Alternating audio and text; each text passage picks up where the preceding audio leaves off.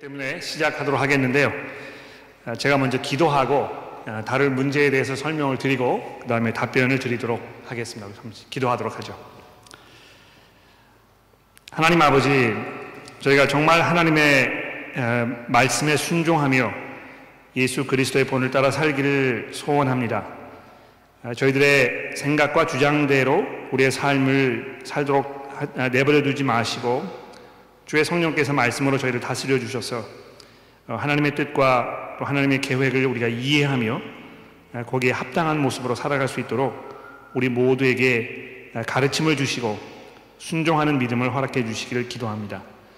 저희가 우리 마음속에 있는 여러 가지 문제들을 서로 나누고 또 고민하면서 서로를 위할 수 있도록 도와주시고 또 섬기는 모습으로 살아가도록 우리를 인도하여 주옵소서. 예수 그리스도의 이름으로 간절히 기도합니다. 아멘. 아, 이런 질문을 아, 주셨습니다. 아, 성경 공부 시간 중에도 그렇고 교회에서 일반적인 대화를 나누던 중에도 다른 의견을 가진 사람과 충돌하게 되는 경우가 종종 벌어집니다. 심한 경우에는 언성이 높아지고 또 격한 감정 싸움까지 가기도 합니다. 교회 회의 시간 중에도 그런 경우가 있다고 들었습니다. 어떻게 하면 불미스러운 지경에 이르지 않도록 할 수 있을까요? 굉장히 중요하고 좋은 질문이라고 생각해요. 어, 이런 일이 이제 어, 가끔 일어나기도 하고 이 자리에 계신 여러분들 중에도 아마 어, 그런 그 경험이 있거나 또 이 문제로 고민하고 계시는 분들도 있을지 않을까 생각을 합니다. 아마 세월주기 그룹을 인도하시는 그 리더 여러분들은 아, 좋은 분들과 대화를 나누시면서 어떤 특정한 문제에 대해서 특정 본문 말씀에 대해서 어, 잘 이해가 좁혀지지 아니하고 아, 그것이 아, 심한 그 어떤 그 논쟁으로 또 어, 싸움으로 이렇게 발전되는 그런 경험이 있으셨을 거라고 생각을 합니다. 이 문제를 좀 다루어 보고요. 그 다음에 혹시 거기에 대해서 추가 질문이 있으시면 제가 질문을 받도록 하겠습니다. 자, 어떻게 시작을 해야 될까요? 어, 우선 서로 다른 의견을 갖고 있다고 해서 꼭 이게 불미스럽거나 바람직하지 않다 아, 이렇게 생각하지 않았으면 좋겠습니다. 그렇죠? 이 성경이 교회 안에 그 다양성을 굉장히 중요하게 생각하거든요. 교회에 많은 사람들이 모여 있고 아, 모든 사람들이 다 중요한 그 이 몸의 지체라고 아, 고린도전서 12장에서 사도 바울이 말씀하고 있습니다. 한번 들어보십시오. 고린도전서 12장 12절인데요. 몸은 하나인데 많은 지체가 있고 몸의 지체가 많으나 한 몸인 것 같이 그리스도도 그러하니라. 우리가 유대인이나 헬라인이나 종이나 자유인이나 다 한 성령으로 세례를 받아 한 몸이 되었고 또 다 한 성령을 마시게 하셨느니라. 몸은 한 지체뿐 아니요 여럿이니. 교회 안에 다양성이 존재할 수 있다는 사실을 사도 바울이 잘 이해하고 있고 이것이 어떤 면에서는 교회를 위해서 하나님께서 우리에게 주신 귀한 선물임에 대해서 분명히 얘기하고 있습니다. 그러니까 어, 교회 안에 어떤 다른 의견이 존재하거나 또 어, 나와 같은 생각을 가지고 있지 않다고 해서 이것이 어, 우리에게 재앙이거나 또 문제거나 꼭 그렇지는 않다는 것입니다. 아마 그 사도행전 15장에 등장하는 그 유명한 사건에 대해서 여러분 잘 아실 거예요. 그렇죠? 아, 이 바, 바울 사도와 바나바의 그 관계에 관해서 사도행전 15장 36절에 이런 말씀이 있지 않습니까? 제가 한번 읽어볼게요.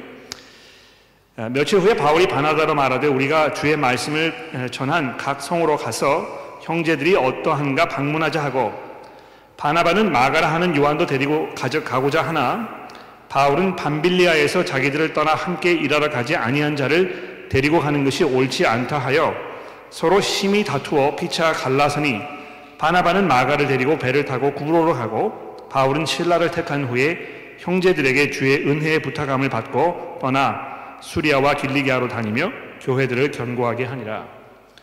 그러니까 사도 바울도 교회 안에서 자기와 동역하던 사람과 굉장히 심한 의견 충돌이 있었고 그 다음에 그 후에 아, 서로의 각자의 길을 가는 아, 이런 일이 있었다는 것입니다.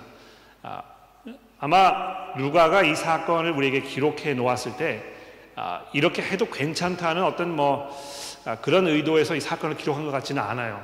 그러니까 될수 있으면 우리가 서로 연합하고 될 수 있으면 서로 화평하게 지내고 아, 이런 것이 굉장히 중요한 교회의 덕목이라고 생각을 합니다.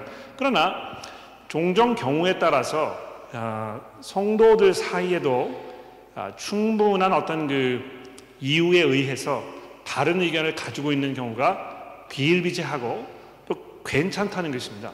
그렇죠? 그래서 뭐 바나바가 마가를 데리고 가는 것이 옳았느냐 그런 그래 옳지 않았느냐 하는 문제에 대해서 누가가 우리가 설명하고 있지 않습니다. 다만 나중에 이제 그 디모데 후서를 보게 되면 아, 바울이 마가를 아, 동료로 생각하지 아니하고 데리고 가는 것을 꺼려 했었지만 나중에 디모데 후서에 보게 되면 아, 그 디모데에게 이렇게 부탁하잖아요. 마가를 좀 데리고 와라. 그가 나에게 굉장히 필요한 사람이다. 그러니까 아, 그때는 뭐 마가에 대해서 굉장히 부정적인 생각을 가지고 있었지만 시간이 오래 지난 후에 아, 그 새로운 마음으로 마가를 바라보게 된 이 바울의 이야기를 성경이 우리에게 얘기해주고 있다는 것입니다. 그래서 얼마든지 그 서로 다른 의견이 존재할 수 있고 또 그것이 교회에 꼭 그렇게 불미스럽거나 재앙스러운 일은 아니라는 것입니다. 아, 교회사를 통해서도 서로 다른 의견을 인정하고 또 공존하기로 결정한 경우가 상당히 많습니다. 그러니까 이거 이런 경우 한번 생각해 보십시오. 이 교회 이제 그 아, 교회 살림을 꾸려가는 어떤 그 정치 제도가 있지 않습니까? 아, 교단마다 나름대로의 그 체제를 가지고 있는데 아, 장로교를 살펴보면 거기 이제 어떤 방식을 택하고 있습니까? 그 대의 민주주의 제도를 택하고 있잖아요. 그 장로를 뽑아가지고 장로들이 교인을 대표해서 어떤 그 결정을 하도록 이렇게 만드는 그 시스템을 하고 있다는 것입니다. 반면에 어, 앵글칸 교회에서는 어떻게 하고 있습니까? 감독제를 만들어 가지고 어, 뭐 이 교회에서 여러 그 사람들의 선거를 통해서 선출된 사람이 교회의 뭐 모든 일을 결정하도록 이렇게 하지 아니하고 목사를 딱 임명해 가지고 목사가 그 교회를 이렇게 다스리도록 어, 그 제가 몇 번 설명을 드렸습니다만 Anglican 교회에서는 담임 목사를 영어로 뭐라고 합니까? rector라고 하잖아요. 근데 그 rector라는 말이 무슨 말입니까? 아, 그 라틴어로 그 rex라는 말에서 온 것인데요. rex라는 말의 의미는 왕이라는 말입니다. 그러니까 교회 교회에서 이 교회 담임 목사가 교회 king이거든요. 그렇죠? 이 교회를 다 다스리고 치리하는 그런 역할을 맡고 있습니다. 또 어, 회중교회의 경우에 어떻습니까? 아, 뭐 이렇게 누구를 대표하는 대표가 있는 것이 아니고 모든 사람들이 다 결정에 참여하고 이렇게 해서 어떤 그 회중 제도를 선택하고 있는데요. 아, 뭐 장로교회든지 앵글칸 교회든지 뭐 회중교회든지 간에 아, 다 괜찮다는 것입니다. 성경이 이 부분에 대해서 우리에게 분명하게 이야기하고 있지 않다고 우리가 다 합의를 하고 있기 때문에 아, 자기의 신념에 따라서 또 편의에 따라서 어떤 그 역사의 흐름에 따라서 아, 선택을 할 수 있도록 이렇게 얘기하고 있고 그 문제로 성도들이 다른 교단에 있는 사람과 만나가지고 뭐 이 피튀기는 어떤 싸움을 하고 뭐 이렇게 하지 않는다는 것입니다. 또 이 세례의 문제도 마찬가지인 것 같아요. 우리가 어떻게 세례를 할 것인가 또 왜 세례를 베푸는가 이런 문제를 생각해 보시면 아, 침례 교회나 또는 아, 다른 여러 개혁 교회가 세례에 대해서 전혀 다른 개념을 가지고 있습니다. 그러니까 이 침례 교회의 경우에는요 유아 세례를 하지 않아요.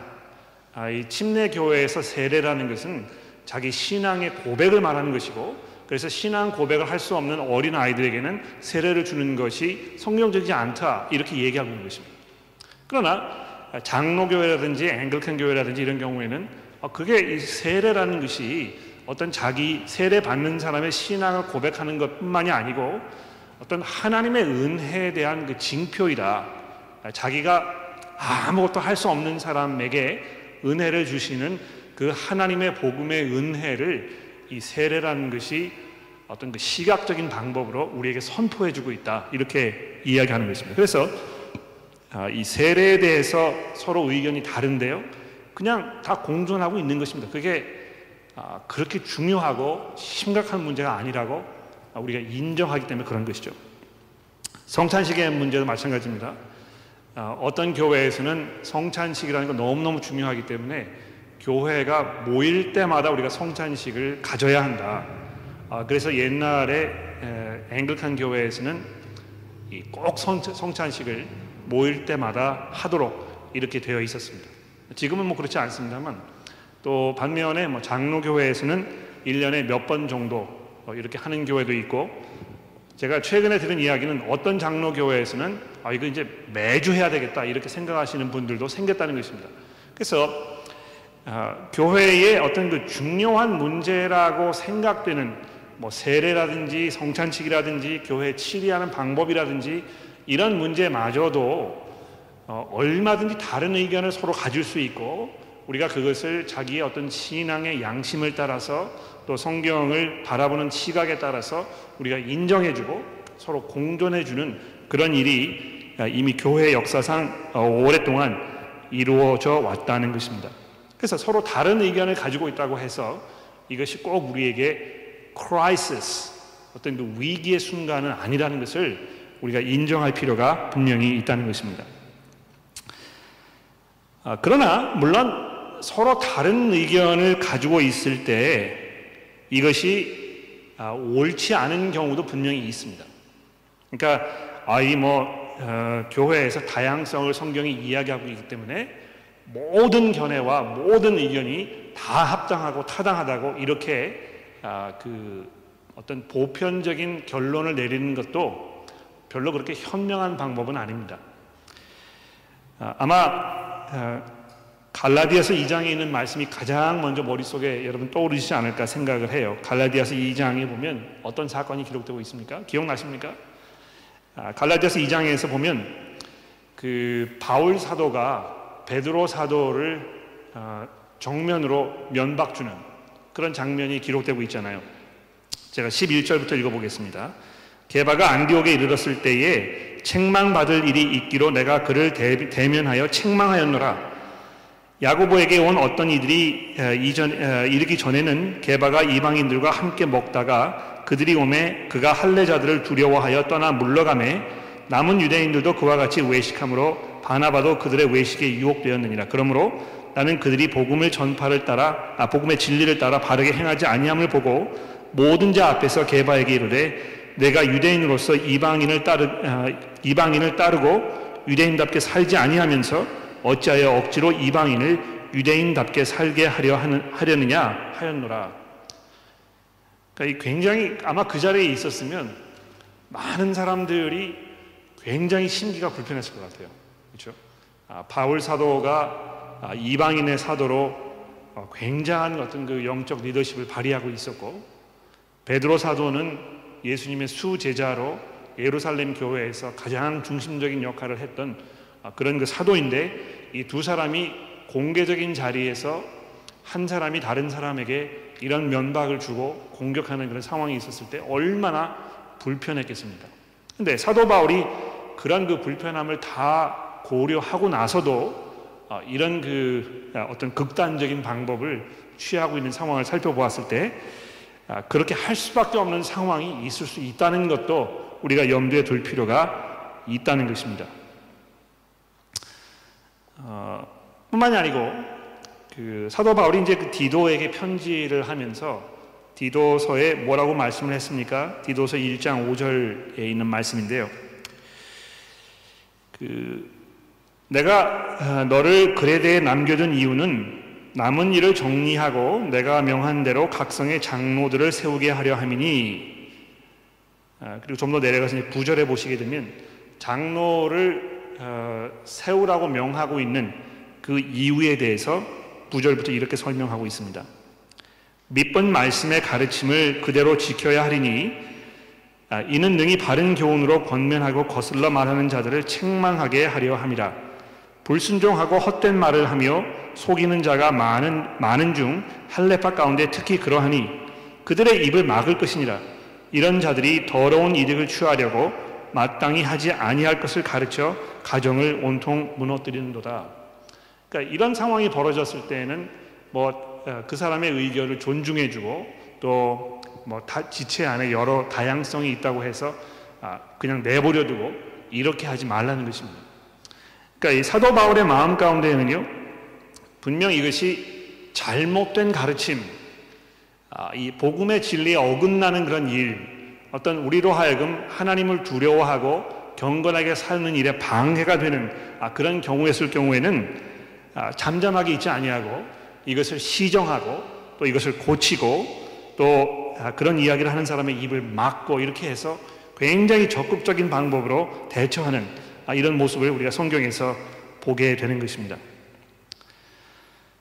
아마 그 교회 안에서도 특히 성경 공부를 할때 아, 그런 뭐 논쟁이 벌어지고 그 다음에 약간 언성이 올라가고 이러면 아마 제 짐작에는 아, 기본적으로 어떤 그 진리에 대한 열정이 있기 때문에 그러실 거라고 제가 짐작을 합니다.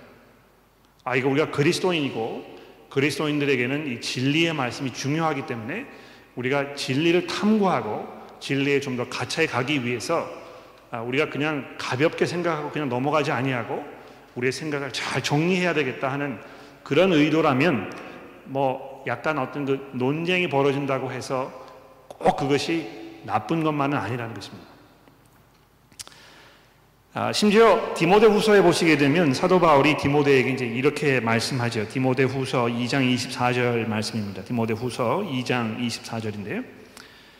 아, 주의 종은 마땅히 다투지 아니하고 모든 사람에 대해서 온유하며 가르치기를 잘하며 참으며 거역하는 자들을 온유함으로 훈계할지니 혹 하나님이 그들에게 회개함을 주사 진리를 알게 할까 하며 그들로 깨어 마귀의 올매에서 벗어나 하나님께 사로잡힌 바 되어 그 뜻을 따르게 하실까 함이라.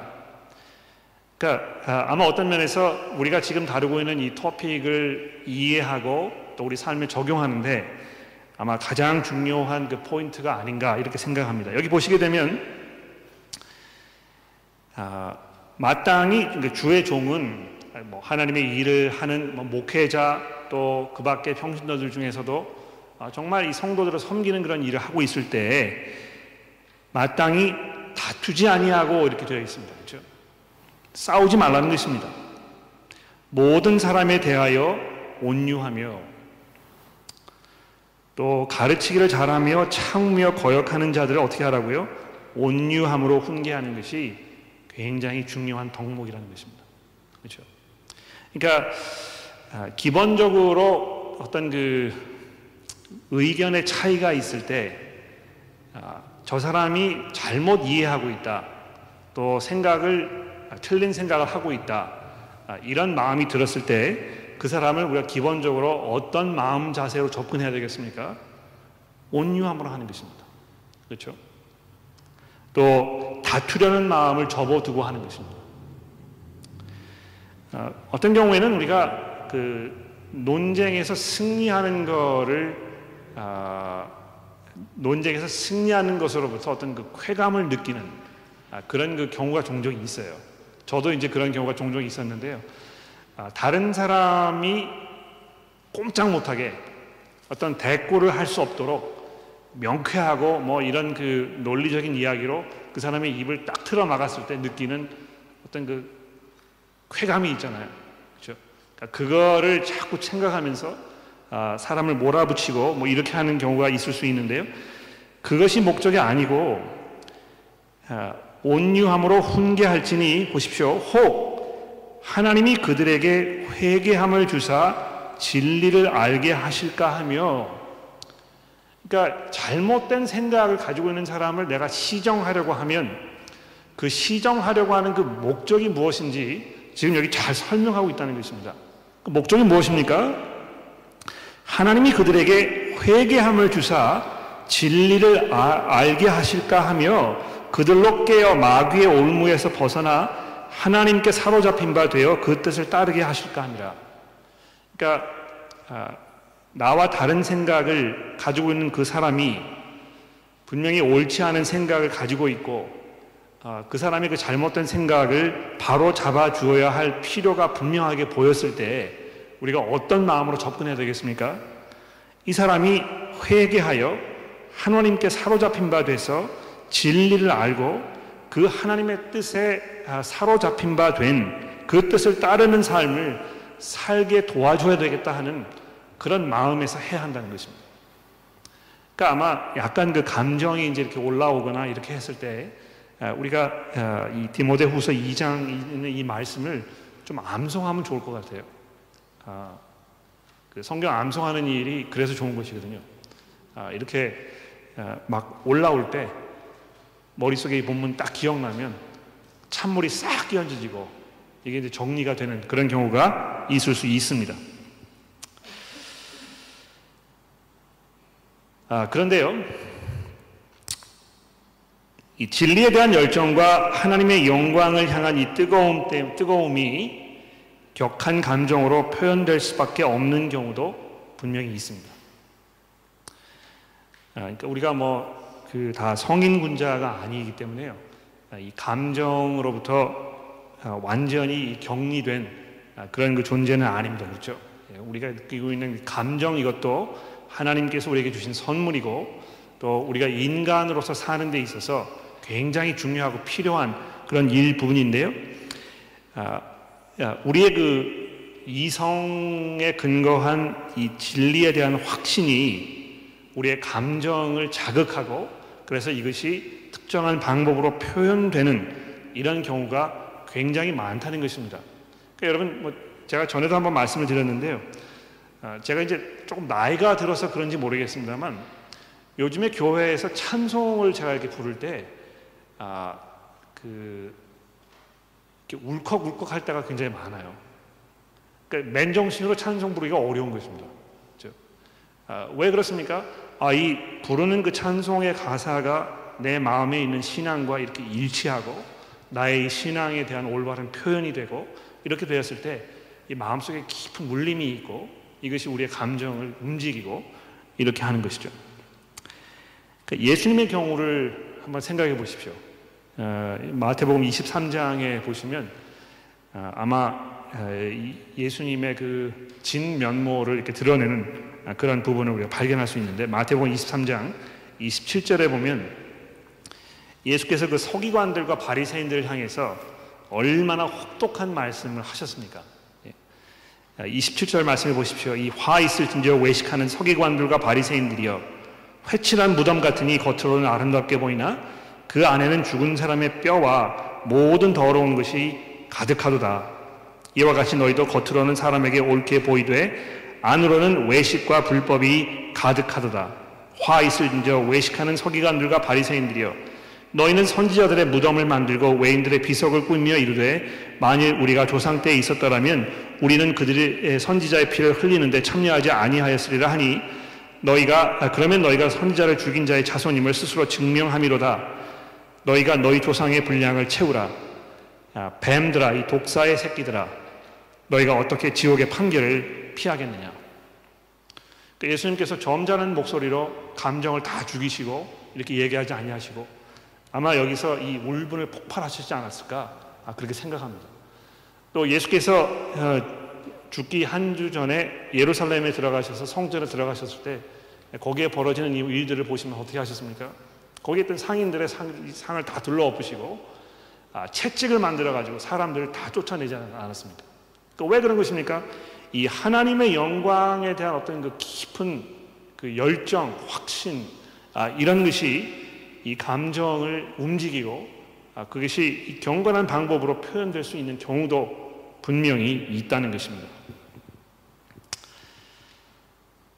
아, 자 그러면 그 이제 우리가 흔히 겪는 그런 우리의 상황으로 다시 한번 돌아가 봅시다. 그러니까 이런 그 어떤 성경의 원리라고 할까요? 원칙이라고 할까요?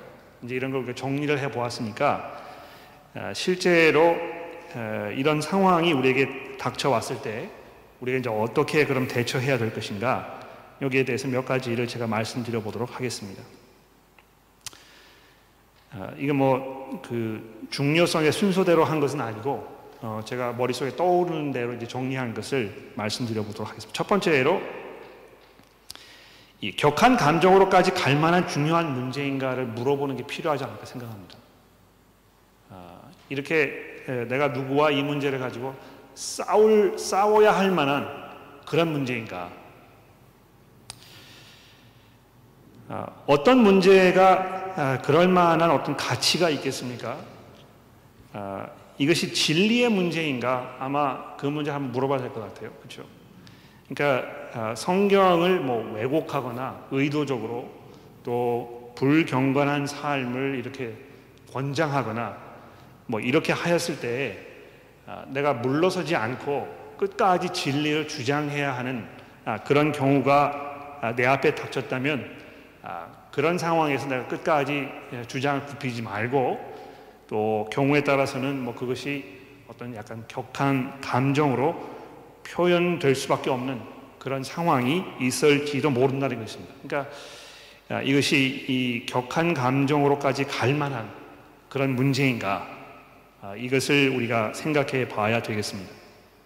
물론 어, 특히 이제 그 교회 어떤 회의 같은 거를 할때 아, 그, 그 회의에서 내리려는 결정이 비도덕적이거나 또 성경과 위반되거나 그리스도인으로서 하면 안 될 것이거나 아, 이런 문제라면 우리가 분명히 이것을 지적하고 얘기하고 시정을 요구하고 이렇게 해야 될 것입니다. 근데 아, 대부분의 경우에 이것이 어떤 그 진리나 도덕적이나 이런 것에 관한 문제이기보다는 어떤 것이 더 효율적인가, 어떤 게 더 효과적인가, 어떤 것이 좀 더 바람직한 것인가, 뭐 이런 것 종류의 문제인 것 같아요. 그렇죠? 근데 아, 한 가지 우리가 기억해야 될 것은 두 번째 포인트인데요. 아, 내가 잘못 알, 알고 있을 수 있는 가능성을 늘 염두에 두어야 한다는 것입니다. 그러니까 내가 가지고 있는 생각 또 내 경험으로 보았을 때는 A라는 길로 가는 것이 효과적이고 효율적이고 현명한 방법이라고 확신이 있을 수 있을지 모르지만 그것이 꼭 그렇지 않을 수도 있다는 가능성을 우리가 항상 염두에 둬야 한다는 것입니다. 그렇죠? 그러니까 우리가 하나님이 아니기 때문에 모든 상황을 다 온전하게 이해할 수 없고 아, 내가 알지 못하는 변수가 있을 수도 있고 그래서 어, 내가 이야기하는 이것이 다른 사람의 눈에는 어, 현명한 방법으로 옳지 않은 방법으로 보일 수 있는 가능성이 충분히 있다는 것입니다. 세 번째로 나와 다른 의견을 가지고 있는 상황을 만나게 되었을 때 아, 이것은 성장의 기회로 생각하는 것이 중요하다고 생각해요. 무슨 말입니까? 어, 나와 다른 의견을 가지고 있는 사람을 만나게 되면 그것은 상대방이 잘못 알고 있든지 내가 잘못 알고 있든지 우리 둘 다 잘못 알고 있든지 그 셋 중에 하나일 것입니다. 그렇죠? 그러니까 내가 잘못 알고 있으면 이게 나의 성장의 기회가 되는 것이고 다른 사람이 잘못 알고 있으면 그 사람의 성장의 기회가 되는 것이고 우리 모두가 잘못 알고 있으면 우리 모두의 성장의 기회입니다. 그래서 그 아, 약간 다른 의견이 있다고 했을 때 아, 이걸 잘 한번 생각해보고 아 이게 우리에게 기회이구나. 이거를 현명한 결정을 내릴 수 있는 좋은 기회이구나.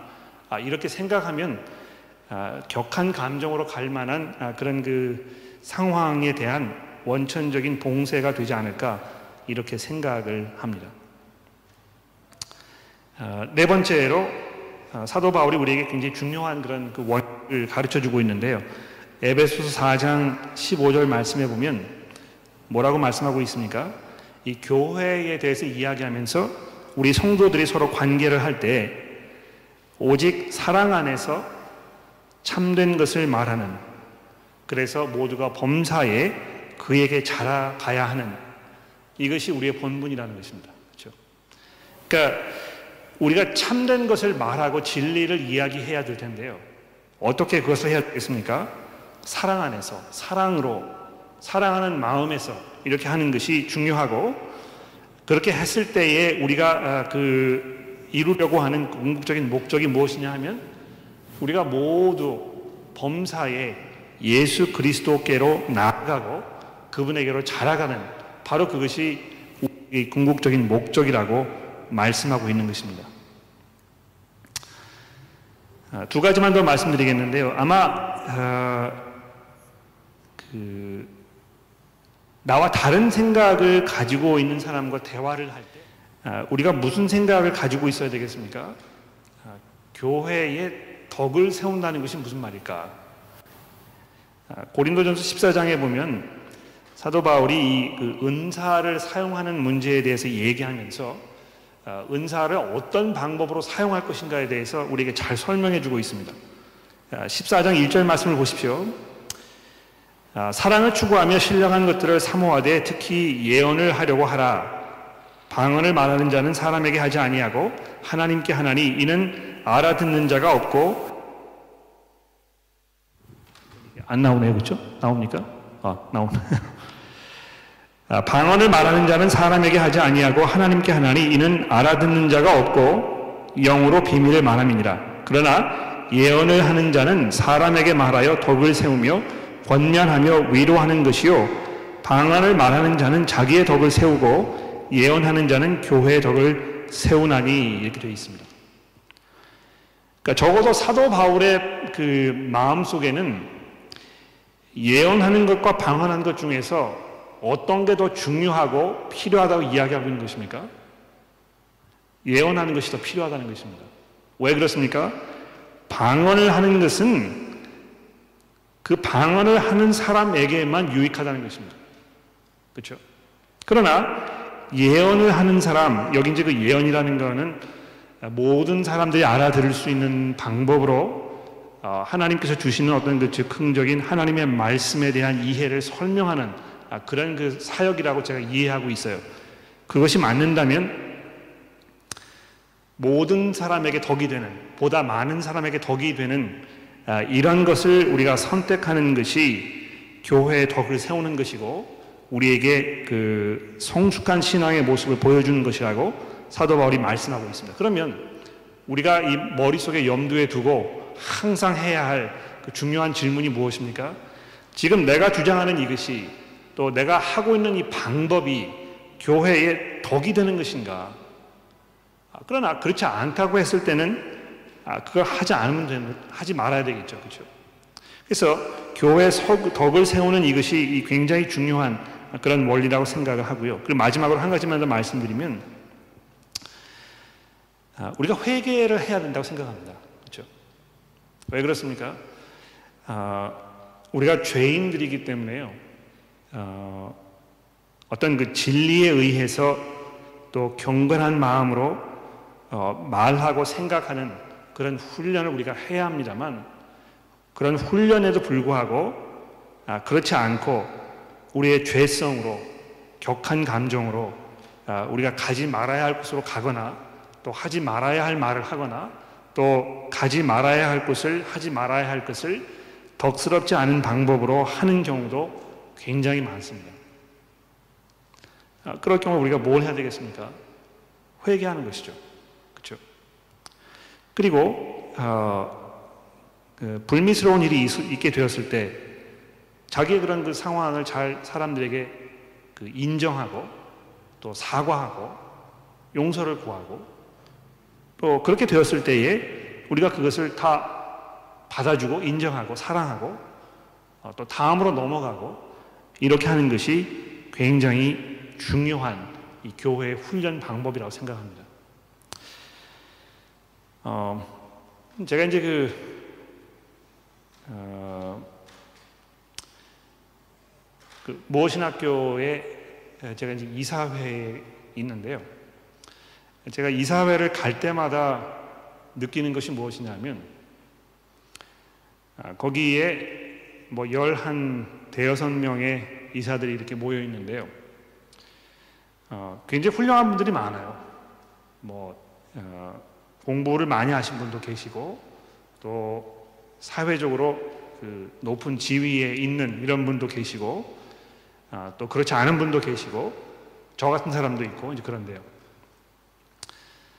아, 그 학교의 어떤 정책이나 문제에 관해서 서로 논의를 하게 되면 아, 그 불꽃이 튀기는 그런 논쟁까지 가는 경우가 굉장히 많습니다.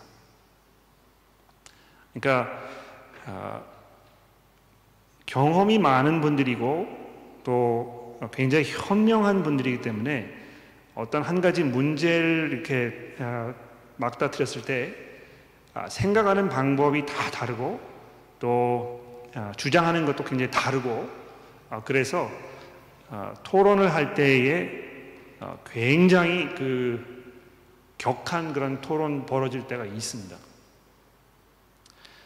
근데 제가 항상 그 놀라는 건 뭐냐 하면요.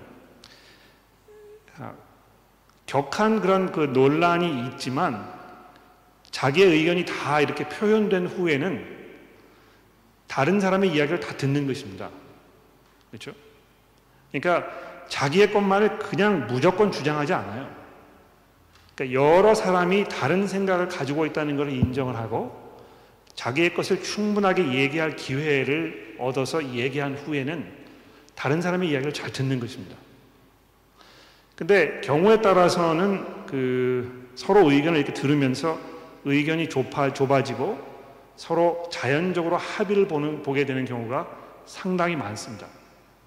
그러니까 이야기를 하게 되면 아, 이래서 이런 것이구나. 저 사람이 저렇기 때문에 이런 생각을 하고 있는 것이구나. 이런 그 어떤 조율 과정을 거치면서 의견이 자동적으로 모아지는 경우가 상당히 많습니다. 근데 그, 그거 뭘 말하는 것이냐 하면 자기의 분명한 주장과 생각이 있지만 기본적으로 이분들이 굉장히 겸손한 분들이라는 것입니다. 그렇죠? 그러니까 아, 내가 다른 사람에게 설득을 당할 그런 여분을 남겨두고 또 아, 설득 당해도 괜찮다는 어떤 그 마음속에 너그러움이 있어요. 그러니까 꼭 자기의 방식대로만 해야 한다고 주장하지 않는 것입니다. 그렇죠? 그래서 어, 이야기를 이렇게 쭉 해가지고 의견이 좁아지는 경우가 있고요. 아무리 이야기를 했어도 의견이 좁아지지 않는 경우도 비일비재합니다. 근데 그러면 어떻게 합니까? 어떻게 해야 되겠죠? 투표를 하잖아요. 그렇죠? 투표를 해서 그 뭐 과반수에 이렇게 해서 통과가 되든 다득표에 의해서 통과가 되든 일단 한 가지 결정이 되게 되면 그 다음에 그 결정을 다 따르는 것입니다. 그렇죠? 그러니까 아, 결정을 했는데도 불구하고 내가 원하는 결정이 되지 않았기 때문에 계속 그 문제에 대해서 또 얘기하고 또 얘기하고 이렇게 하지 않는다는 것입니다. 그 굉장히 현명한 방법이죠, 그렇죠? 그러니까 그 어, 다른 사람의 의견을 존중하고 아, 그러나 아, 그냥 가볍게 뭐 이렇게 생각해서 지나가지 아니하고 충분히 얘기하고 결정하고 그 다음에 결정되면 받아주고 인정하고 아, 이렇게 하는 것이 아, 이분들이 그 기독교인이기 때문에 아, 신앙을 가지고 있는 분이기 때문에 아, 그렇게 할 수 있다고 생각합니다. 그래서 우리 교회에서 뭐 성경 공부를 할 때 투표를 해가지고 답을 정하는 경우는 없습니다만 아, 교회에서 무슨 뭐 그 교회 행정에 관련된 문제를 얘기를 할 때는 뭐 그렇게 해야 할 필요가 있을지도 모르겠어요.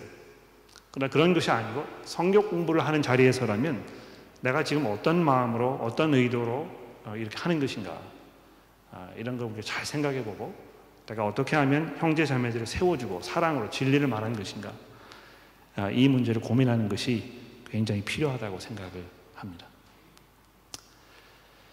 추가 질문이 있으십니까?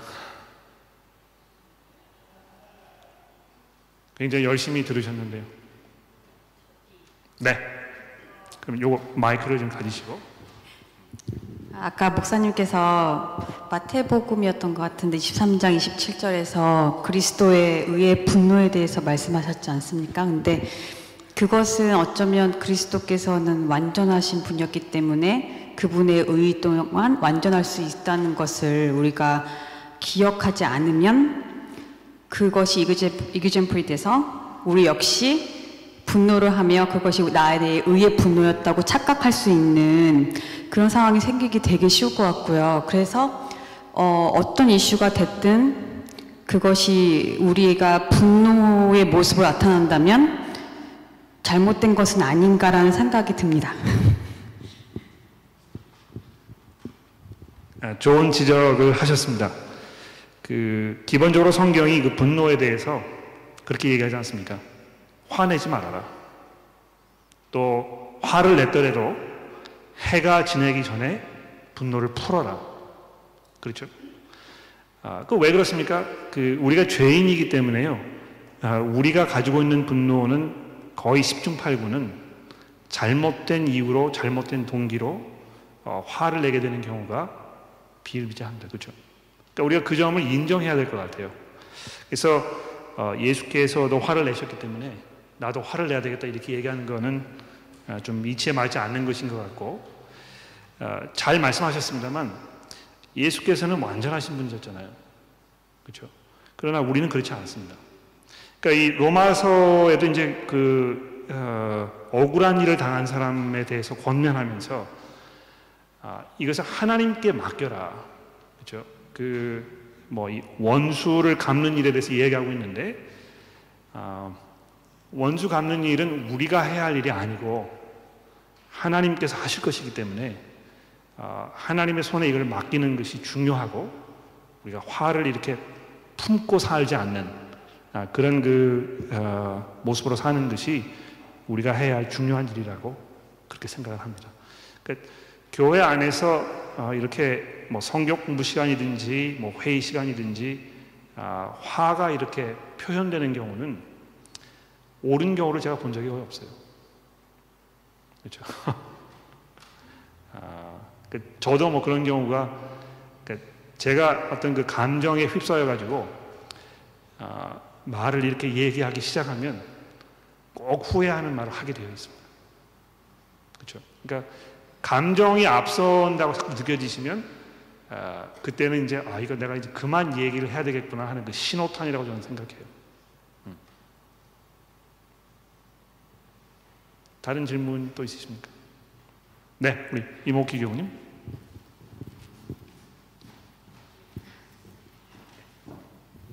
좀 다른 얘기인 것 같은데요. 어, 그 제가 전에 아는 그 친하게 지내는 사람 하나가 그런 얘기 물어보더라고요. 교회는 왜 이렇게 교파가 많아야 되느냐. 나, 나중에 알고 보니까 그 친구가 여호와의 증인이었더라고요. 그래서 그런 부분들이 이렇게 어떤 그 사람들이 공격하는 그런 이유가 되는가.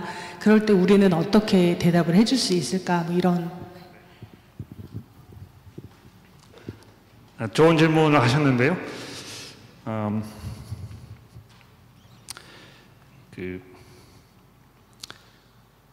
교파는 어, 거의 대부분 어떤 그 아, 실용적인 이유 때문에 생긴 거라고 생각합니다.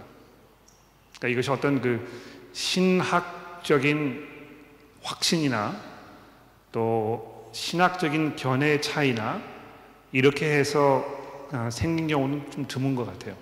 물론 종교 개혁이 일어났을 때 아, 그 카톨릭 교회로부터 개신교가 떨어져 나왔을 때는 그때는 뭐 굉장히 다른 이유죠, 그렇죠? 그러나 그 이후에 개신교 안에서 여러 가지 다른 그 교단들이 일어나게 됐던 이유는 어떤 신학적인 이유이기보다는 역사적, 뭐 정치적 또는 아, 실용적인 그런 이유 때문에 생긴 게 거의 대부분입니다. 그뭘 그렇죠? 말하는 것입니까? 이 개신교 안에서는요, 어떤 그 교단이라는 그런 그 원칙보다 더 중요한 원칙 한 가지가 있습니다. 그러니까 우리를 하나로 묶는 그 중요한 원칙이 무엇입니까? 복음이거든요. 그렇죠? 그러니까 우리가 복음 안에 서 있으면 무슨 교단에 속해 있든지 별로 그렇게 중요하지 않은 것입니다. 그러니까 제가 그 앵글칸 교회에서 안수를 받았습니다만 가령 예를 들어서 아, 제가 호주를 떠나서 예를 들어서 뭐 한국에를 간다고 생각해 보십시오. 아, 무슨 이유 때문인지 이제 한국에 가서 제가 목회를 해야 되겠다고 생각했을 때 한국에 가서도 제가 앵글칸 교회 들어갈 것 같지 않아요. 왜 그렇습니까? 그 교단이 이미 오래전에 복음으로부터 떨어져 나갔고 아, 복음에 아주 심한 그런 왜곡 현상이 일어나고 있고 그러니까 거기에 들어가서 어, 사역하는 것은 뭐 거의 불가능하다는 생각합니다. 그렇죠? 그러니까 오히려 그럴 경우에는 어떻게 하는 것입니까? 어, 복음 안에 든든히 서 있는 것처럼 보이는 나와 형제 자매로 복음을 위해서 함께 일할 수 있는 그런 사람들을 만나 가지고 사역을 하는 것이고 그러니까 그런 면에서 어, 우리 그리스도인들은요 아, 보다 중요한 그 원칙이 있는 것입니다. 아, 그래서 그 아, 복음을 믿고 있는 사람들은 가장 유연하고 가장 자유롭고 그러나 가장 분명한 확신을 가지고 있는 그런 사람들이라고 생각합니다. 그러니까 오히려 그 아, 제가 가끔 그런 이야기를 제가 하는데요. 이슬람교를 보십시오. 이슬람교에서는 그 코란에 대한 아, 여러 가지 사본들이 남아 있지 않아요. 그러니까 딱 하나 사본만 남겨놓고 나머지는 다 불태워버린 것입니다. 그러니까 별로 언론 통제가 된 것이죠. 그렇죠? 다른 견해를 허락하지 않습니다. 그러나 아, 우리는 그 진리에 관한 분명한 확신이 있기 때문에요. 약간 다른 의견이 있는 것에 대해서 두려워하지 않습니다. 왜 그렇습니까? 진리라는 것은 모든 검증을 거쳐서 살아남을 남아야 하는 것이 진리인 것이고 또 그렇게 하기 위해서 우리가 끊임없이 질문하고 또 확인하고 하는 작업이 필요하거든요. 그러니까 아, 획일적이고 또 한 가지만 있다고 해서 그것이 꼭 좋은 것인가 하면 그렇지 않습니다. 이게 이제 전체주의 사회에서 그렇게 하지 않습니까? 공산주의에서 그렇게 한단 말입니다. 그러나 아, 그것이 진리에 있는 그런 모습은 아니라고 생각해요. 기도하고 마치도록 하겠습니다. 하나님 아버지 감사합니다. 아, 우리가 아, 이 이견의 문제를 놓고 어떻게 감정으로 서로를 대하지 않을 것인가 이런 중요한 문제를 살펴보았습니다. 하나님 저희가 진리 안에 서게 하시고 사랑으로 진리를 이야기하게 하시고 또 진리를 사수하며 선포하며 그 안에서 서로 즐거워하고 기뻐하며 아, 사랑으로 서로를 감싸주고 격려하는 세워주는 그런 성숙한 믿음의 교회가 될 수 있도록 우리 모두를 인도하여 주옵소서. 예수 그리스도의 이름으로 간절히 기도합니다. 아멘.